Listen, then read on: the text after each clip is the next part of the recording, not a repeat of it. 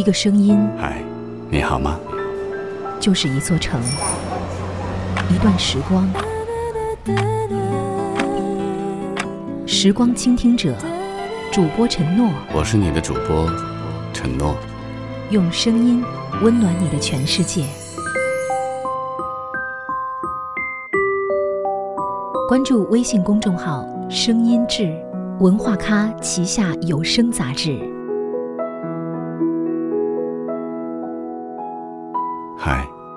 亲爱的，你好吗？我是你的主播陈诺，欢迎关注微信公众号“声音志”。渴望成功，是我们每个人的普遍心愿。可为什么成功总是看上去那么遥远呢？今晚，陈诺想告诉你，因为，你总是太容易放过自己。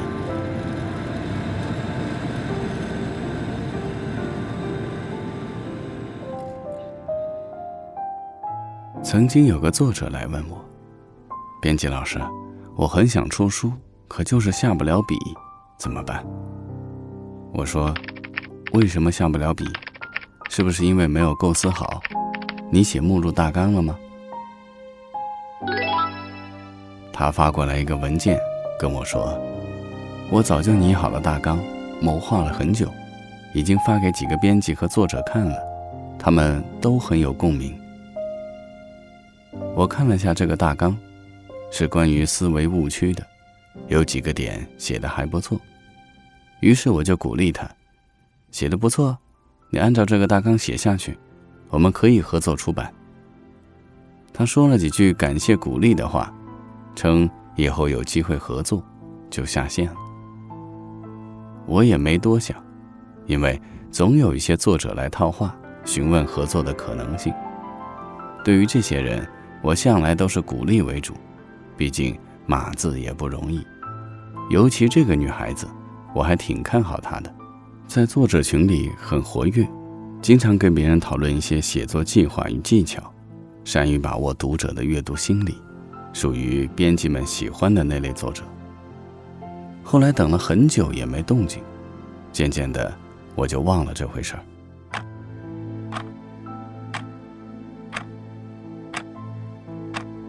有一次，在一个群里看见他跟别人聊写作计划，看他那激情满满的样子，我忍不住问他：“上次说的那个写作计划怎么样了？我还等着看你的文章呢。”他不好意思地说：“哎呀，不好意思，最近工作比较忙，经常加班，所以那个写作计划只能推迟了。”这句话让我想起了网上的一篇帖子。讲作者如何应对编辑催稿，我也经常遇到一些重度拖延症患者，也见过一些奇葩的脱稿理由，比如有个作者说最近在坐月子没法写，后来我才知道这个作者是男的，所以我直接回他：“那你可以晚上写，或者周末。”他说：“晚上回家做饭吃，忙完了就很晚了，周末需要大扫除。”更没有时间。我每说一句话，他总有解释的理由。我说：“其实也花不了多少时间，你每天抽时间写两千字，一开始不管写的好坏都要坚持下去，十四天后写作的习惯就形成了。”过了一会儿，他回了一句：“道理都懂，可我是重度拖延症患者。”话聊到这个份上。就无解了。后来我跟一位摄影老师聊天，恰巧他也认识这个作者。说起他的拖延症，摄影老师说，之前我们在一个摄影圈里混的时候，有摄影老师向他约稿，一整套，他拖了人家两年都没交稿，私下里却总是跟我们讲他的拍摄计划。后来大家都知道了，再也没有老师向他约稿了。我有些好奇，既然这是他的爱好，为什么却坚持不下来呢？摄影老师说：“可能怕麻烦吧，一本书比一篇文章麻烦多了。他选择那么多，随便做点什么也能挣个小钱养活自己，肯定不愿意吃苦受罪。那他为什么还喜欢到处跟别人讲他的写作计划呢？这点儿我一直没想明白。摄影老师一语道破天机，说给自己听的呗。我这才明白，他每次拖延的理由，不是说给我听的，是说给他自己听的。每次遇到困难的时候，他总是选择容易的，然而他又知道这样做不对，于是找一些借口来宽慰自己。他人聪明，选择又多，每次困难到来之际。他总能嗅到一丝味道，提前做好准备，每次都能趋利避害，做出最让自己舒服的那个决策。然而，他这些看起来是高情商的行为，其实只是耍一些小聪明。看起来每次都让自己化险为夷，却也等于让自己避开了那些突破自我的机会。看起来选择很多。实际上，只能维持自己低水平的生活，迟早会面临没得选的那一天。短期内是舒服了，长期必然害了自己。这件事让我想到了一个朋友，他说现在年纪大了，就学会了偷懒，能用百分之七十的力气把事情做到及格，他就绝不会用百分之一百的力气把事情做到完美。我说：“如果不逼自己一把，你永远不知道能走多远。”朋友哈哈一笑，说：“你别给我灌鸡汤了，道理我懂，可我就是走不出自己的舒适区。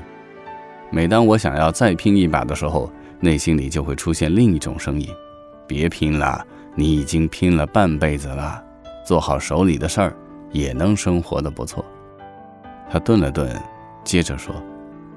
这时候我就有点犹豫，往往选择等等看，结果一等，不是机会错过了，就是自己没勇气了。我无奈地对他说：“你呀，总是太容易放过自己。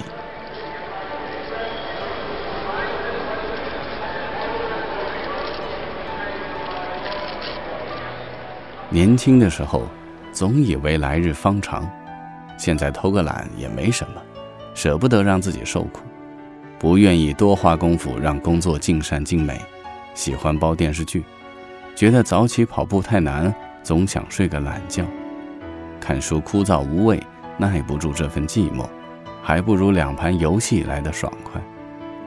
每次做选择的时候，还以为只是个稀松平常的日子，殊不知，这，就是你站在命运三岔口的那一天。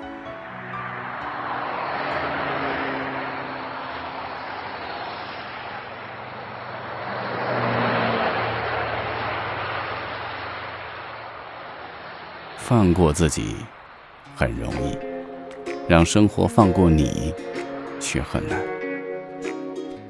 我是你的主播承诺，欢迎关注微信公众号“声音志”，祝你晚安，做个好梦。拥抱着阳光，一起大声歌唱。奔跑，仰起头，什么都不想。时间太快，生命太短，可世界却太空旷。没理由停下，也没有理由不去疯狂。